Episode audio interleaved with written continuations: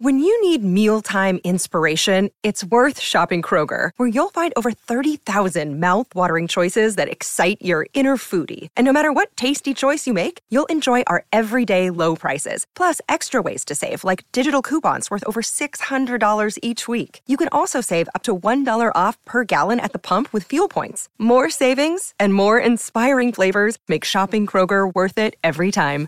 Kroger, fresh for everyone. Fuel restrictions apply. Hello and welcome to the award-winning Everything Is Black and White podcast.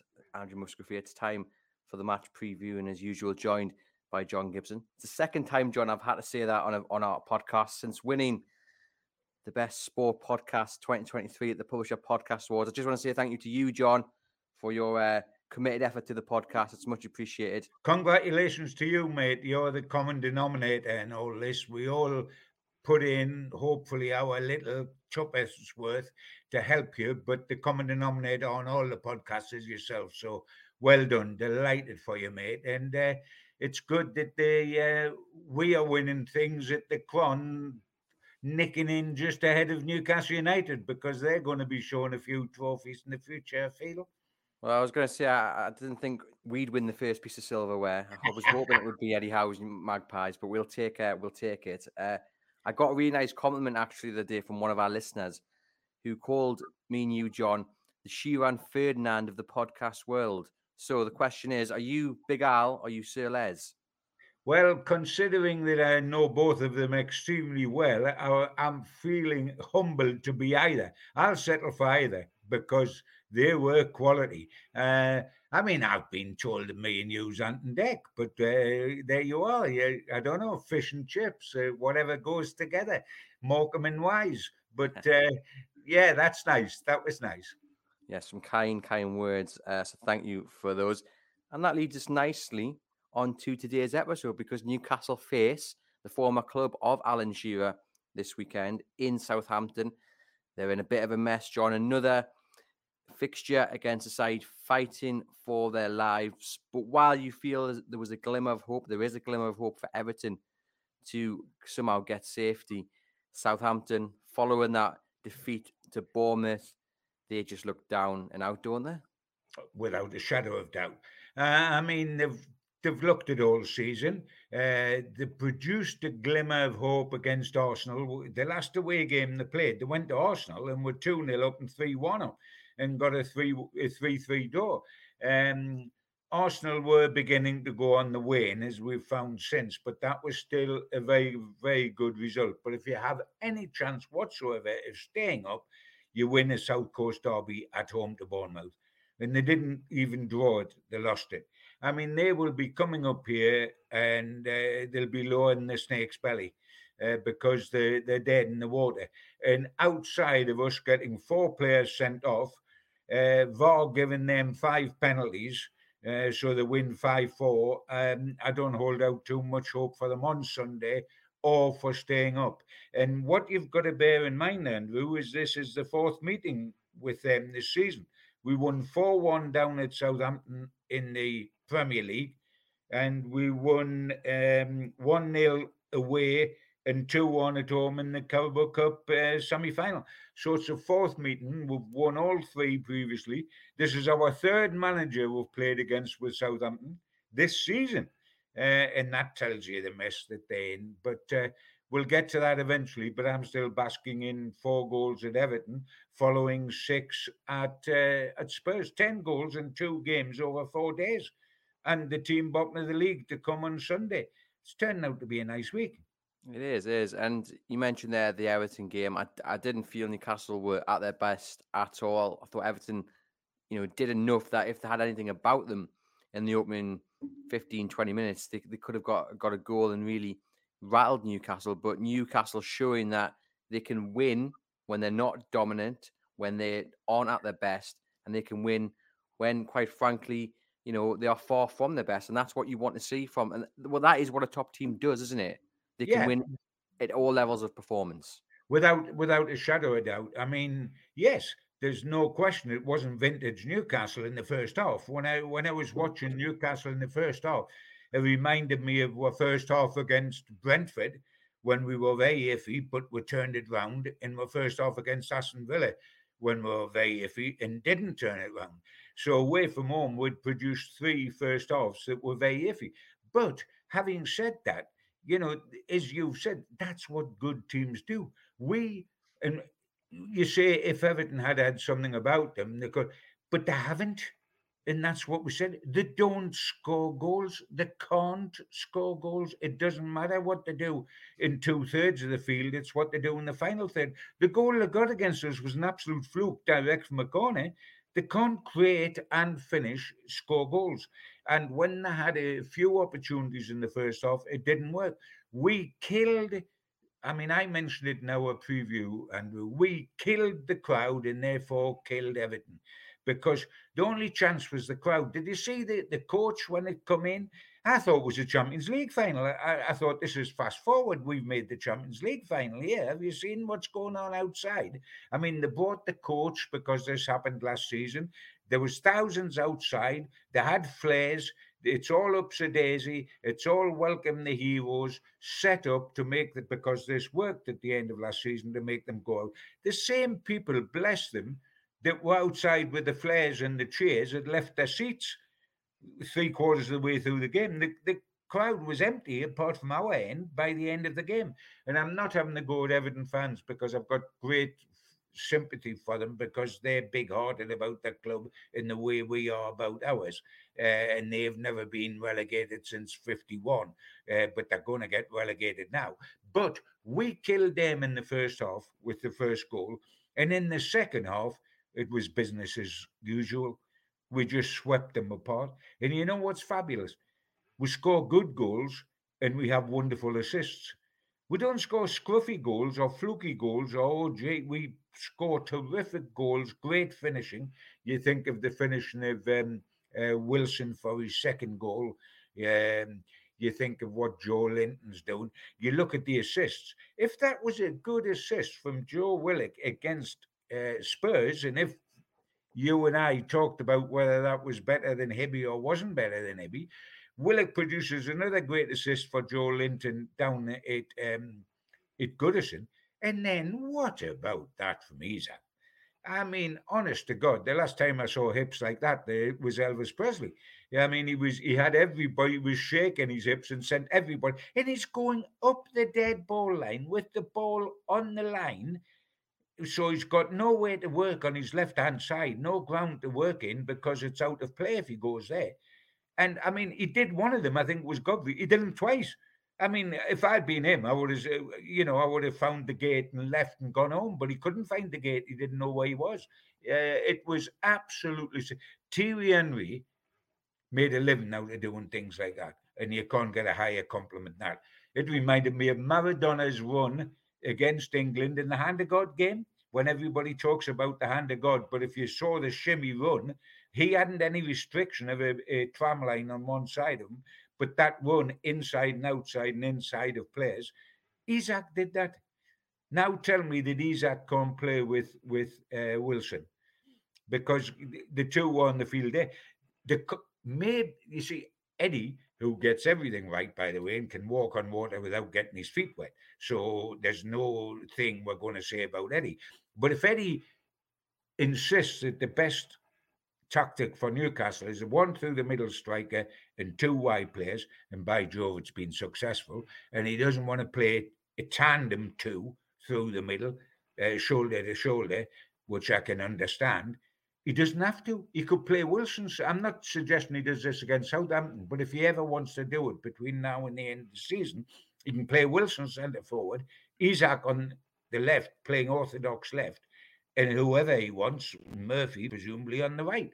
And um, so that's possible. But Isak, I mean, what do you do? We were discussing, Andrew, whether the best assist we've seen at Newcastle United was Terry Hibbitt or Willock. We've now got to put Isak's in there. Was Isak's better than Terry Hibbitt and Willock? And it was certainly better on the ball because both Terry Hibbitt and Isak was one single pass. Ball comes to you, boom, outside the foot and your centre forwards in. This fella corkscrewed everybody. He turned everybody round and round and round. I mean, I, as a little kid, I used to come off the waltzer in the town moor and I felt giddy because my head was spinning. I felt like that last night. Yeah, it was a fantastic assist. And I think if you're Southampton, the worry is that you're looking at Newcastle United, the players that they start and then the players that they bring off the bench, and everyone is impressing. And when you are impressing and you're on this wave of optimism, and you know yourselves as a Southampton club, things are looking awful. You're down in the dumps. You will be scared to the maximum on Sunday that this is going to be an, an absolute cricket score. I mean, you know, we score six against um, Spurs, and Isak scores two, and Murphy scores two, and he either drops them, rotates them, or rests them, whatever you want to call it, from the next match. He, he leaves them out, and, and he brings Almiron in and uh, Wilson in, who were the top goal scorers, and Wilson immediately scores two. I mean, you talk about walking on water and not getting your feet wet. I mean, it, it's it's phenomenal, and they are the options that he's got up front. And you've got to bring Gordon into that equation, etc., etc. Waiting there for an opportunity. I mean, and I was half pleased that what we said, Andrew, come to pass, and that Gordon didn't start it because we don't need to rattle the cage of the fans. And by Jove, he was going to rattle the cage of the fans last night. And it was yes, bring him on when it's game, set, and match. Perfect. Um, so there was, no, there was no one left to boo him when he came on. They'd all they'd all gone home. Well, that's what I'm saying. You you know, um, you couldn't hear the Everton fans when they were all there for the Newcastle fans going berserk. But by the time uh, Anthony Gordon come on, everybody was away home, and um, you know it was it, it's horrendous for them. And by the way, we off know how they feel, but that doesn't mean that we we, we uh, don't feel terrific in putting the, the boot on the neck. Thank you very much for listening to the episode so far. Andrew Musgrave here. I just want to point you guys in the direction of a live event that we're holding on May the 25th. That's a Thursday night. We'll be at the Tyneside Irish Centre myself and Newcastle United writer Kieran Kelly, and Newcastle United editor Aaron Stokes, and our chief Newcastle United writer Lee Ryder. The Daily Mirror Simon Bird will also be on the panel. But to kick things off, we'll have a club legend with us. Arguably one of the best crossers of the ball ever to play in black and white. Alan Shearer is a massive fan of this man. It is Norberto Solano. This is your opportunity to come and meet a Newcastle United legend and talk about all things Newcastle United with our panel. Hopefully, by that time, Newcastle will have secured top four football, so there's going to be plenty to talk about. The brilliant season so far, what's to come in the summer transfer window, and then those nights on the continent, hopefully against Barcelona or Inter Milan. It's going to be a great night. To secure your ticket, hit that link in the description to this episode and head over to eventbrite.com. And uh, yeah, we'd love to see you. We can't wait to see you. It's going to be a great evening, raising really important funds as well for the Newcastle United Fans Food Bank. So hit that link, secure your ticket, and we look forward to seeing you on May the 25th. I was going to say you said you were you were sympathetic, but uh, I don't know how sympathetic you are, John. I mean, it looks like you might be very sympathetic because you're wearing the royal blue of Everton today. That's because I'm a blue-eyed boy because we've won an award, but um, not because of the what Everton are doing. I, I feel sorry for them, but not so sorry that I feel angry that Shaw's strike didn't count because it was a wonderful finish. And I mean, was burned off by a toenail.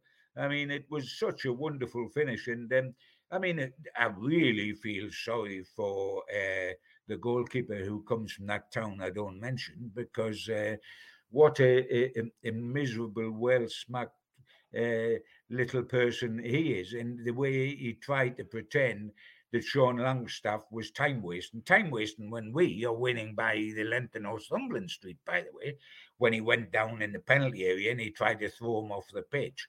And I mean, Longstaff was time wasting to such an extent he was injured and had to go off. Um, you know, it was an absolute nonsense, and that's typical of, of, of Jordan Pickford or the way we Newcastle people feel about him. Um, and there we are. The right England goalkeeper had a bad night. Nick Pope was uh, was okay. If you're Southampton, John, and you're in the on the training ground the next couple of days, and then you obviously the, the, the team hotel on on Saturday, Well, what do you say? What does Ruben Selles say to his team? Because, like I say, you look at this Newcastle team, you look at how you're playing as a Southampton team, you can't say anything but a Newcastle United win. You know a loss pretty much sends you down. I know it'd be still mathematically possible, but you know they're pretty much down as it is. How would you pick your players up from this? Well, I don't think you can, but they, but you've got to say something. And one of the things that he will be saying, I presume, is that look, we went to the league leaders the last time we played away, and we attacked them. They weren't expecting that. We were 2 0 up, 3 1 up, and got a 3 3 draw and, and, and contributed hugely to Arsenal probably not becoming champions now. We've got to go up to Newcastle with the same free hit and hope they're complacent, sitting back with their feet up in um, a big cigar and a nice bottle of chilled white by by the side. Um, they've got to. I mean, it won't be like that because we talked about that the very last podcast where we said no chance of Newcastle becoming complacent. But he's got to hope they do, and he's got to hope that this is a free. Sw- this is a free swing for Southampton. They're going down anyway. If they get beat 4 0 at Newcastle or anything like that, everybody say, oh, well, that's to be all the neutrals out throughout the country watching on telly will say, well, that's to be ex- expected. So have a go and have a swing. They shocked Arsenal. Maybe they'll do it against Newcastle. I don't think there's a, there's a hope that they'll do that. But that's what they've got to say. It's a free swing for them. But the pressure's almost off. I mean, the pressure's on when you can genuinely get out the hole, isn't it? Once you've got absolutely virtually no chance, the pressure's off. But I only expect to see one thing because Newcastle are uh, an exceptional team and have been all season. And Aston Villa was exactly what we hoped and said it was at the time, which was a one off, a disastrous one off, but a one off. We've won seven of the last eight. Take Aston Villa out of it, it must steamroll on everybody. And um, it's wonderful to see. And, uh, you know, at long last, the players deserve it, the manager deserves it, the board deserves it, but above everything, the fans deserve it because they're the common denominator the fans have been there longer than any people with than any player, longer than Eddie, and certainly, obviously, longer than owners. So the ones that have earned it over the years are the fans. And by Joe, aren't they enjoying it? Both the home crowd and those that travel away, aren't they loving it? I mean, it is terrific. Yeah, it is, and uh, long may it continue. Um, I mean, the Southampton manager said after the defeat to Bournemouth didn't. I, I, I, am reading this from um, from like a live feed, so I haven't actually seen the interview. But it, mm. even just reading the words, I'm a Southampton fan. It's not inspiring me. Maybe he was a bit more punchy in front of the TV cameras, but he said, uh, "I know it's only five games to play, but we are professionals and we will fight until the very last point. I know now it's hard. I know the table is looking like a difficult one, but we are going to give it a try." Now, I'm sorry, right? You, if you're in the trenches and you we're, we're going to give it a try. We're going to give it a try, lads.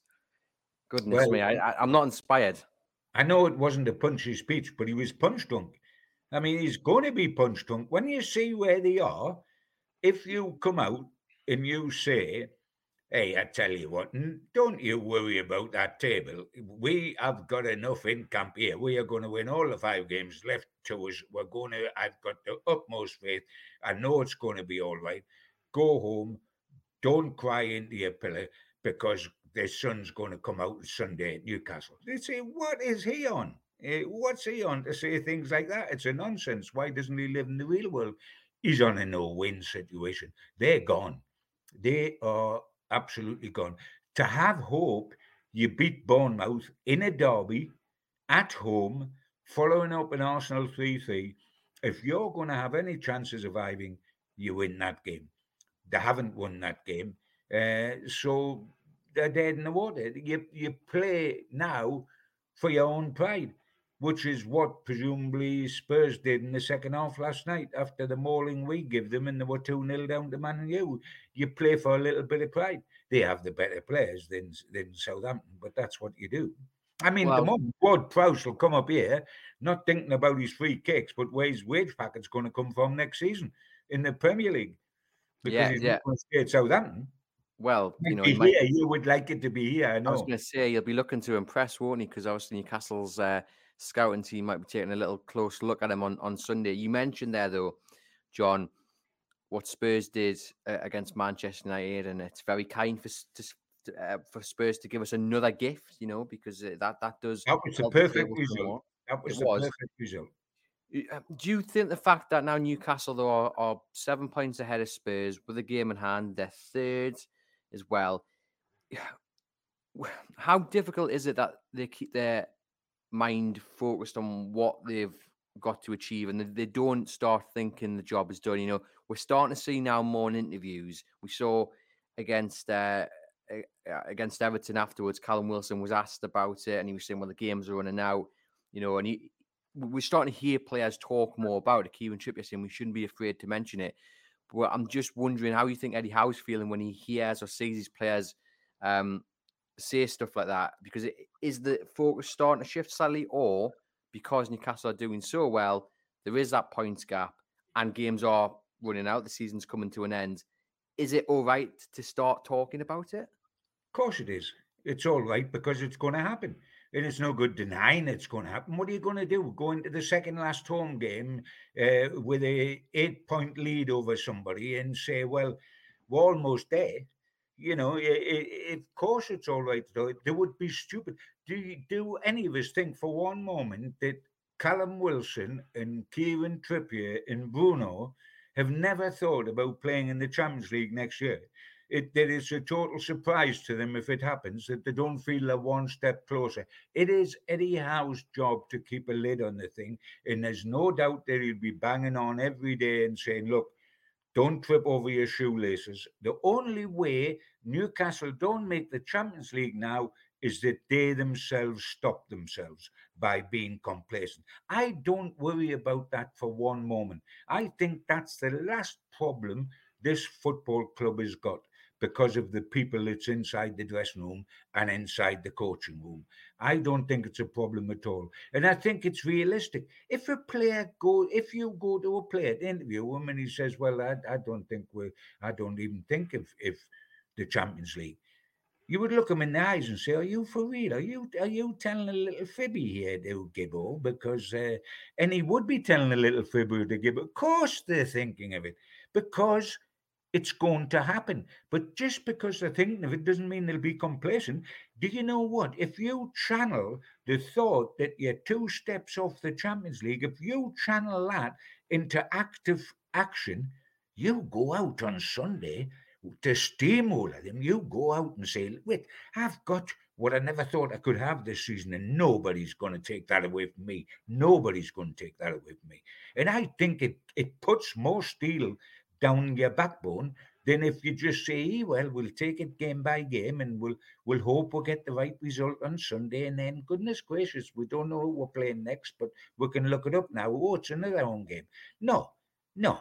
If when you're this close and you've you've worked blood and sweat to get here, then I think being this close puts a rod down your back and, and makes you even more determined that it'll happen.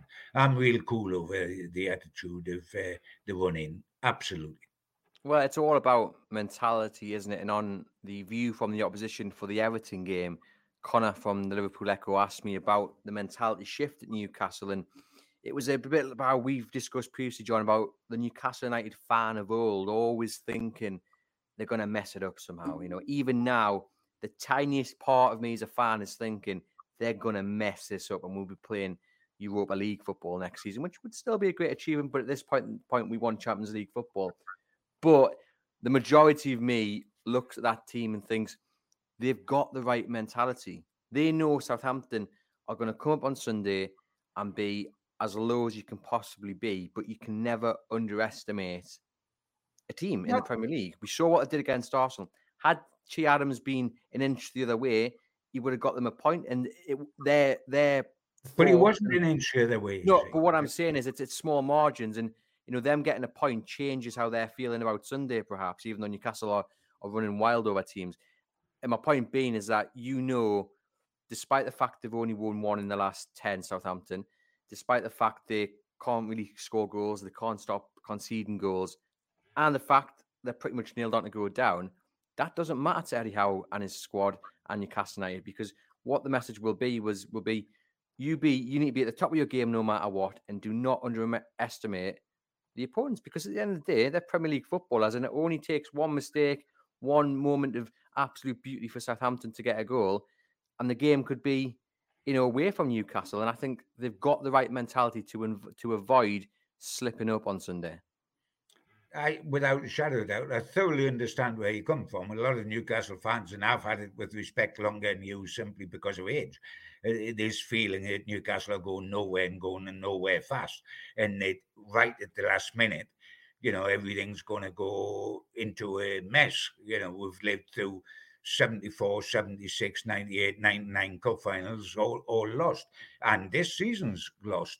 Uh, so, yes, it, it, Newcastle fans have had enough slaps to feel that. But having had all those slaps, you know, I don't feel like that anymore. Not with this team. The last time I felt like this was with not even that little Not even bit. a little bit. No, I did a little while back, but no, I did around the time when we lost three games on the trot, 2 0, and one of them was the cup final. Uh, you know, that period, I felt, oh dear, dear, please, please do not give. You know, we haven't got the trophy we wanted. We've just lost two games, 2 0 in the league. Please not let that banana skin that we're stepping on it. But since looking at the team closely, looking at their attributes, scoring goals all over the park, in the main, keeping uh, the defence tight. Yes, we let in a goal a game, I think we've kept one clean sheet in the last 11, uh, but we don't let in outside of Villa a shipload. Um, in, a, in above all, the attitude of the players and of the manager, I don't have doubts about them. I, I really don't have doubts about them. Um, and I used to remember Joe Harvey, and you know, we all talk about Kevin Keegan and we all talk about Bobby Robson, but the last manager to actually win things for Newcastle United was Joe Harvey. And when he was asked about the opposition, he used to say, Listen, Gibbo, if we get it right, we'll be okay. Let them worry about us. If we get it right, we'll be okay. We've got to get it right. And they, they'll worry about us. Now, on Sunday, if we get it right, we win. Doesn't matter what they do. If we get it right, we win. And um, I, I look at the fixtures in the hard games. You know, before we got to this stage, Andrew, if you looked at the fixtures and you saw Arsenal and Brighton, you would say, "Oh, whoops, it is. Wait a minute." And, and not only that, but you've got Everton fighting for their lives, Southampton fighting for their life, Leeds fighting for their lives. Uh, etc., etc. But you would look and you would say, Arsenal, oh dear, Brighton, oh dear, Chelsea, oh dear. You know what? Arsenal's gone completely off the boil. When did the last win? They had three draws and then got cuffed Man City. So they're not going to be easy. By Jove, they're not. But it's the right time to meet them. Brighton have have suffered the awful, awful agony of losing a, a semi final of an FA uh, Cup on penalties, and then consequently, the next league game they lose again. And we're playing Arsenal and Brighton at home, and we've got Chelsea away on the last day. I mean, Frank Lampard can't, can't buy a win in the local charity shop. I mean, he, he's five matches as manager of Chelsea and five defeats. So we're playing the three biggest sides at the best time, and we can take care of the teams at the bottom. We took care of Everton. We'll take care of Southampton. And does Leicester or Leeds uh, frighten you? Um, more, more, more, more Leeds and Leicester, in, just in terms of think of what they're fighting for. And I know people will say, "Well, Southampton are fighting for the same thing," but I think there's more about Leeds and more about Leicester. Andrew, Andrew, you're at the top of Everest, my son. You're in rarefied air. Open your lungs, sniff it all in, and enjoy it while it's happening. This is a new world, and this is a world you're going to have to get used to. I'm just wary. I'm just wary of thinking we can beat everybody. That's. I'm just wary. I just. I. I just need to keep the feet on the ground because you know, I. I just. I don't know. It still just doesn't feel right. As good as they've been, a little part of me just thinks I'm going to wake up in a second. It's still going to be Steve Bruce and Mike Ashley.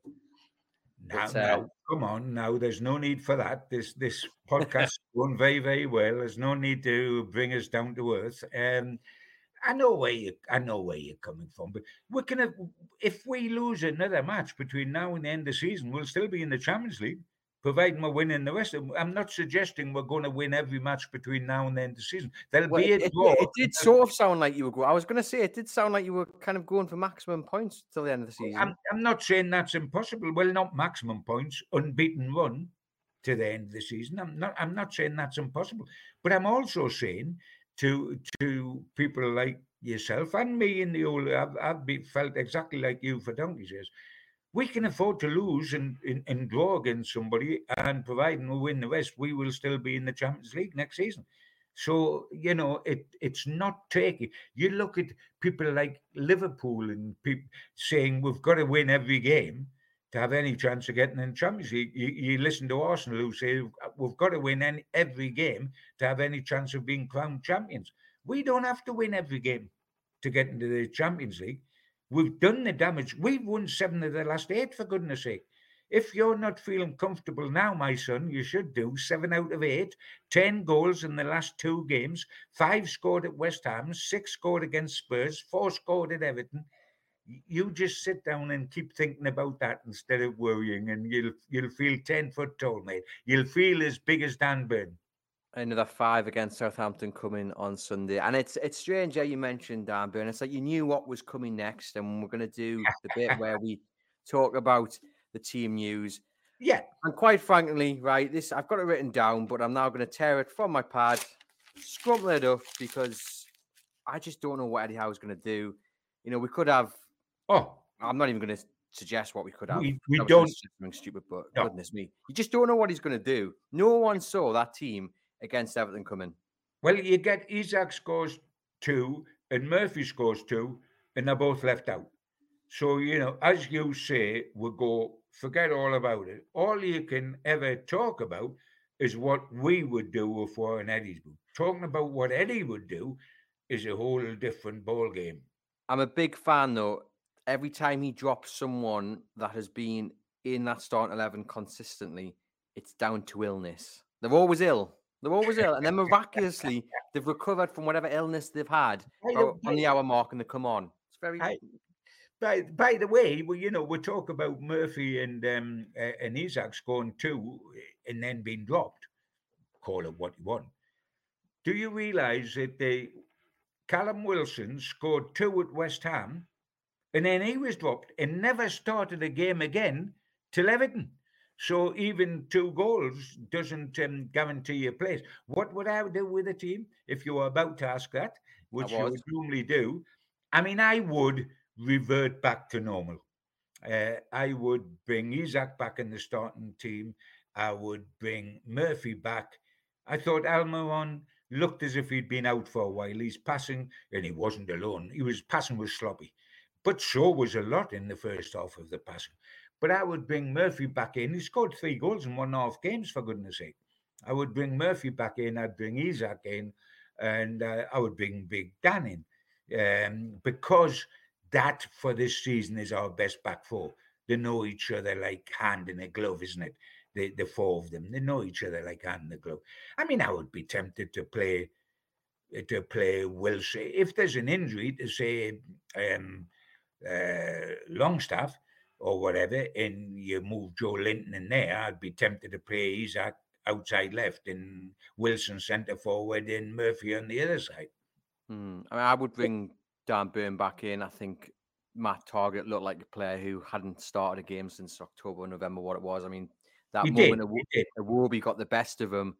Uh, and kind of. I thought your mate Almiron looked as if he hadn't started the game for a while. He did, he did, and that was um, it's understandable, by the way, Andrew. I'm not having a go. It's understandable, and you know, uh, bring him off the bench. But I think Murphy has done enough to, I think, play on the right.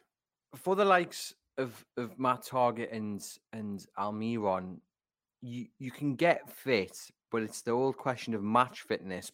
Absolutely. And you only get match fit by playing games, but when the team is playing so well and anyhow doesn't like to change your winning side, it's very difficult to get that match fitness. And this is more for Matt Targett than anybody else because I think Almiron will get back into the team eventually. Sure. But Matt Targett, he's going to need games, and it's you know I don't think we'll see the best of him until after after the summer preseason when he's had a, a run of friendly games to get up to scratch. Um, wh- what does it say about the mentality though, John, of this this squad when you're talking about Jacob Murphy scoring two goals and then he's on the bench? When you talk about Isak scoring two goals, he's on the bench. You mentioned Wilson scoring two against West Ham, he doesn't start the next game. What what does it say about the mentality? Because no one's kicking off no one's you know being disgruntled. I know they're winning, so that helps. But I think it goes deeper than that, doesn't it? Yeah, of course it does. But by the way, no one's kicking off. A because they'll all be playing in the Champions League next season and they want to do so. And B, if you do kick off, you become Ryan Fraser. You're training with the, with the under 21s or something down in a different academy. Um, so you know, you would be a silly little boy to kick off. And what it's doing, it, and I'm delighted at this with Callum's uh, attitude. He is taking the challenge of Isak, and by the way, it's a huge challenge the way he plays. Isak, it's a huge. By am I uh, impressed by him? Uh, but Callum Wilson, be easy to trip over your pet lip and, and, and say I'm an England centre forward and I'm the number one, etc., etc. He hasn't. He's responded in a brilliant way. There's both right and left on the wings. They're queuing up for games between Murphy and Gordon and Joelinton and Almiron and Anderson and I mean in they're all responding in the right way. But so you would you can finish third top, never mind fourth top. You'll have Champions League next season. You want to you want to transfer in the summer like Fraser will get when we're going in the Champions League. I don't think so. Um, you know, I would be keeping my nose clean, say off. I mean, it's not as if these boys are playing in the Champions League every season with previous clubs, or that they'll get a transfer to a Champions League club. Do you think Ryan Fraser will get a transfer to a Champions League club? I don't think so. He's just blown that utterly and completely. And I don't think many people will, will want to do that. The attitude is great. And it's not just that, there are good people that uh, really do put the team up there. But if you don't with Eddie, he'll be ruthless. He's been ruthless with Fraser. And all good managers are ruthless. So, you know, you don't want to cross Eddie at the moment because, um, as I say, he's uh, can do no wrong. Mm. Um, back to the, the team then on, on, on Sunday. I think my only couple of concerns, Bruno and Longstaff. And obviously, Longstaff, I mean, he should have had a penalty. I'm not really sure why it wasn't given. It was horrendous. Could have been a red card in all in all honesty. It's a horrendous tackle. Um, he goes off injured. We know Bruno's playing through the, the pain barrier. And I, and I actually thought it was Bruno's worst. I don't want to use the word worst because it wasn't bad, but it was in terms of his level of performance. It was probably near near the, the bottom of, of, of, of the list. You know, I, I just think that's because of the injuries playing through, and he didn't look himself yesterday. Uh, yeah, against Everton. So they're my two concerns to whether both. I mean, could you rest Bruno? I mean, if he's if he's if he's fit enough to play, you'll play him. But I just think I think at some point he's going to have to just sit him out or come off a bit earlier because I, he just didn't look 100%, I thought, against Everton. Uh, yeah, right. He's just staggering through to the end of the season, bless him. But he's got such a big heart. He wants to be there. He wants to get Champions League. He is a fan favourite. He, he wallows and relishes that, which is terrific. And he wants to keep going. Um, and he'll only get his real proper rest in the summer. I mean, he, he, and he knows he's on countdown. If this was about September, Newcastle would have a real problem. Would have to take him out the team and give him a, a, a three or three weeks rest to, to get that ankle correct. But it's near the end of the season. If he plays against Southampton, he's got a week before Arsenal. I mean, you've got Willock and Joelinton that can go in the midfield, and then you certainly need either Longstaff or Bruno to make it against Southampton um, because you've got plenty of other options on the wing if you play Joelinton in midfield on the left wing. Um, but yes, they, they, they, we've got four quality midfielders, and we've got two of them that are getting injuries at the moment. Do you think Longstaff will be fit for Sunday? oh, who knows? I mean, he's getting chopped left, right, and centre now. We don't know how bad it is. And, you know, we were. The funny thing is, Andrew, as you say, let's stop trying to guess because we were deciding whether the only change would be Schär with a hammy and and Lascelles come in. Schär's the one that plays, and then three others go out. I think it was the first time, John, in weeks where we've gone. Dan Burn's definitely starting this game. He's definitely starting this game. There's not a chance Matt Targett's coming in. I think Eddie listens to this and he goes, "Do you know what, lads? Right, I'm going to do the exact opposite to everything you say." Right. Well, in that case, I'm going to say that it's 100% certain that Nick Pope will play on Sunday.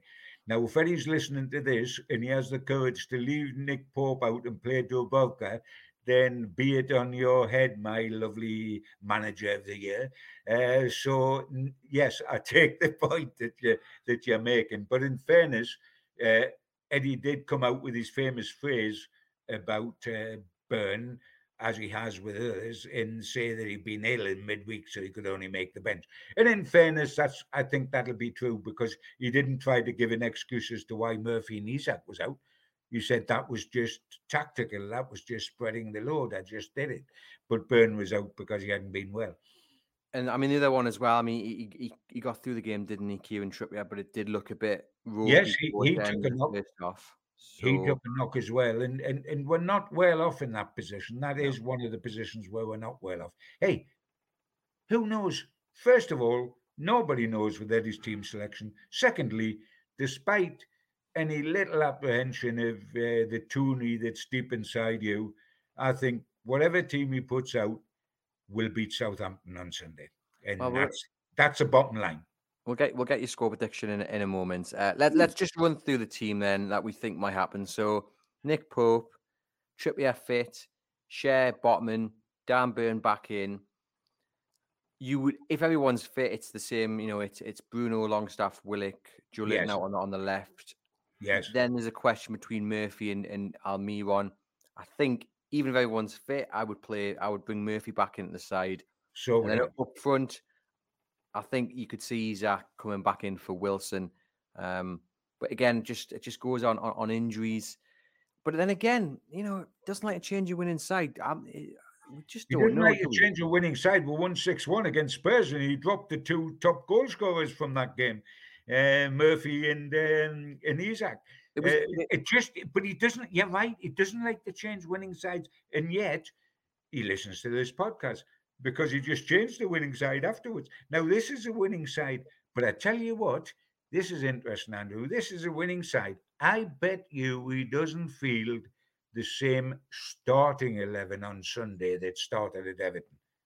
Yeah, I, don't either. I don't either. I think Dan Burn, I'll, I'll say it, and I'm probably going to be proved wrong. Dan Burn is a cert to start on Sunday. And I right? would start Murphy for one. Yeah. And then you have got the case of centre forward saying you can flick a coin. But I think, if I'm right, he did something like this in a game where we had three games in a week, where he alternated the centre forward. And I think it was the middle game that he played Wilson a little while back.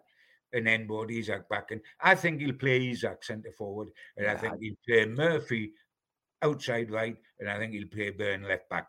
But there's the injury situation, yeah. particularly so in the middle of the park. Let's just on that then. Let's say Bruno's fine, he makes through, but Longstaff is carrying a bit of a knock. You move Joelinton in the middle with with Bruno and Willock, and then you bring out on the left hand side Elliot Anderson or but oh, he, or Isak with Wilson oh, centre forward. It you know what it works so well, but I just I just don't think he's going to do it. I don't think he's going to do it. I know Wilson said after the game that he that he wants to play more minutes. And he, I thought he was quite cheeky action. He was like, I'm more of a, an authentic number nine. He can play out on the wide. He was like basically saying, that's my spot. Gaffer put him out on the left. It does work. It's a joy to see, but I just don't think it's going to happen. I just mind I, you, neither of us thought he was going to drop Dan Burn. No, but it's different. He, didn't. he was he was ill. I think I think the issue is with it, John, is the risk you take that if one gets injured, and I know we're coming at the end of the season, but it is you know we might be on the home straight, but we've still got a couple more laps to to go before we we cross the finish line. If, if you play both of them and one gets injured, you let you, you are then left with just one senior striker, and I, I, I don't think he's going to put himself in that position. You have Anthony Gordon who could potentially come out on the left if Julian is needed to replace Longstaff. So I suppose that's the other option. I just can't see him playing Isak and Wilson. That being said, I've said it now. He's definitely playing both of them, isn't he, on Sunday? I tell you what, whoever he, he, he plays, A, Newcastle win, and B, Eddie's got 99% of his decisions right this season, which is why we are where we are. So I can sit back with a big cigar and take it easy and uh, say, whatever the team sheet, I'm not going to panic. And uh, I think we're going to win. And you know what? I'm off enjoying that because I can't remember the last time I did it. It was probably with the Bobby Robson side. I think the last time I felt like that. Mm, yeah, it's been a long while, and I'm so glad that that feeling's back after all these years. All that remains to be done, then, John. How is Sunday going to go?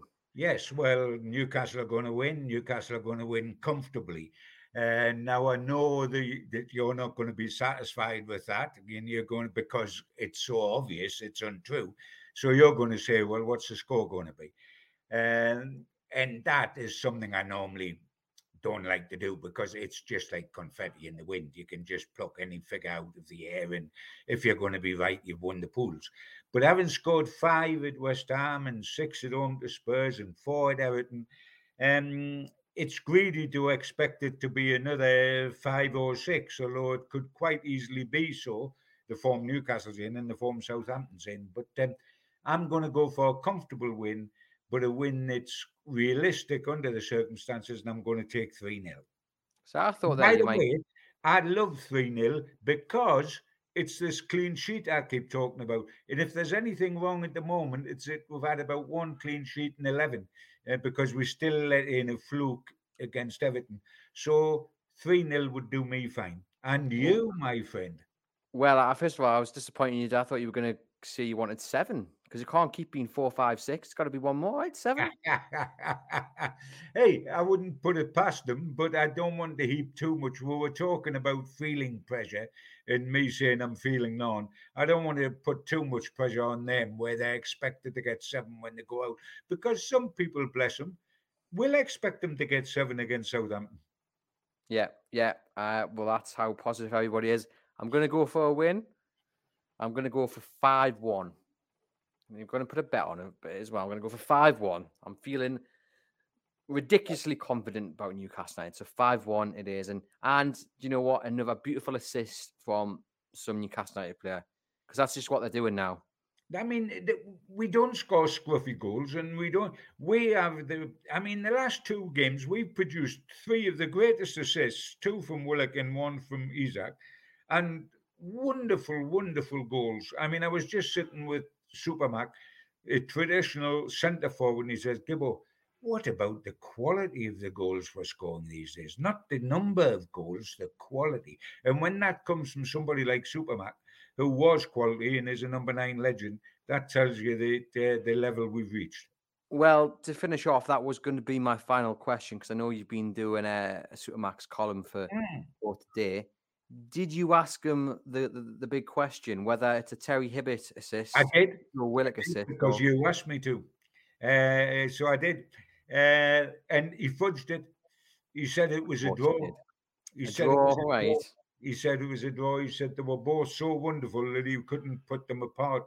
And I said, uh, well, we're not talking about who was the greatest finisher of the result. Was it you or was it Isak? We're talking about the past.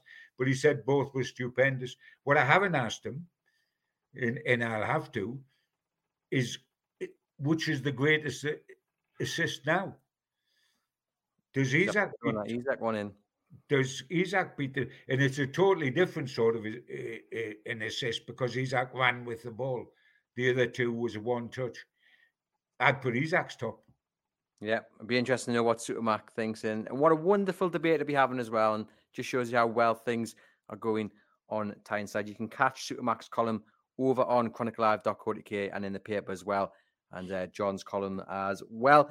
Head over to chroniclelive.co.uk to keep up to date with all the latest Newcastle United news and hit that follow button on your podcast provider and leave us a rating and review. It's been a pleasure, as always, And here, me and John looking forward to another three points for Newcastle United. We'll catch you next week.